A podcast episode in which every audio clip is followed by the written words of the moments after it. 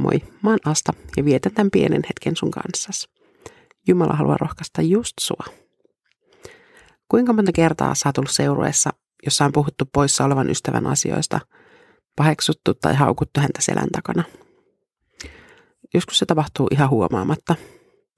Selän takana puhumisen kulttuuri on myrkyttänyt monen työpaikan ja ystäväporukan niin, ettei siinä ole ollut enää kenenkään hyvä olla – on siis aika kiinnittää tähän huomio ja kitkeä se pois.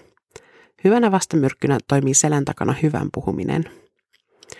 Eve ja Ossi Duo laulaa kappaleessaan Puhua hyvää seuraavasti.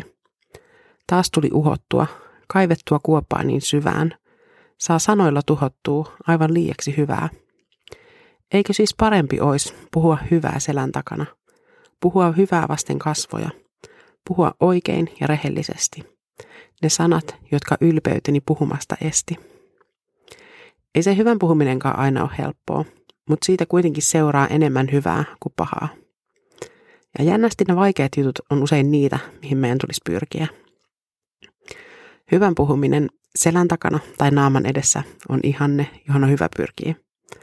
Mutta ei meissä itsessämme ole senkään vertaa hyvää, että pystyttäisiin edes tähän.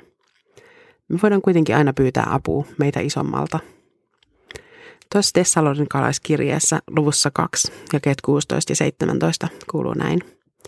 Itse Herramme Jeesus Kristus ja Jumala, meidän isämme, joka on rakastanut meitä ja on armossaan antanut meille iankaikkisen lohdutuksen ja hyvän toivon.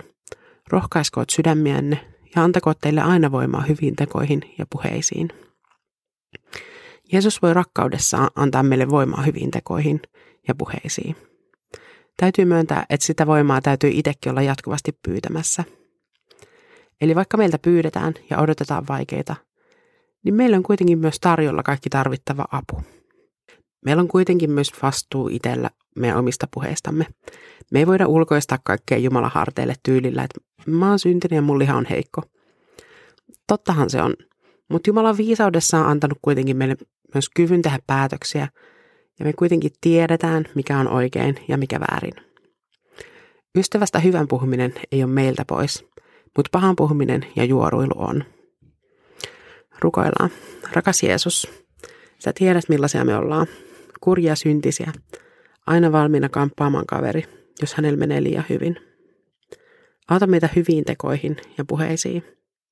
Kiitos hyvästä esimerkistäsi, josta me voidaan aina ottaa mallia.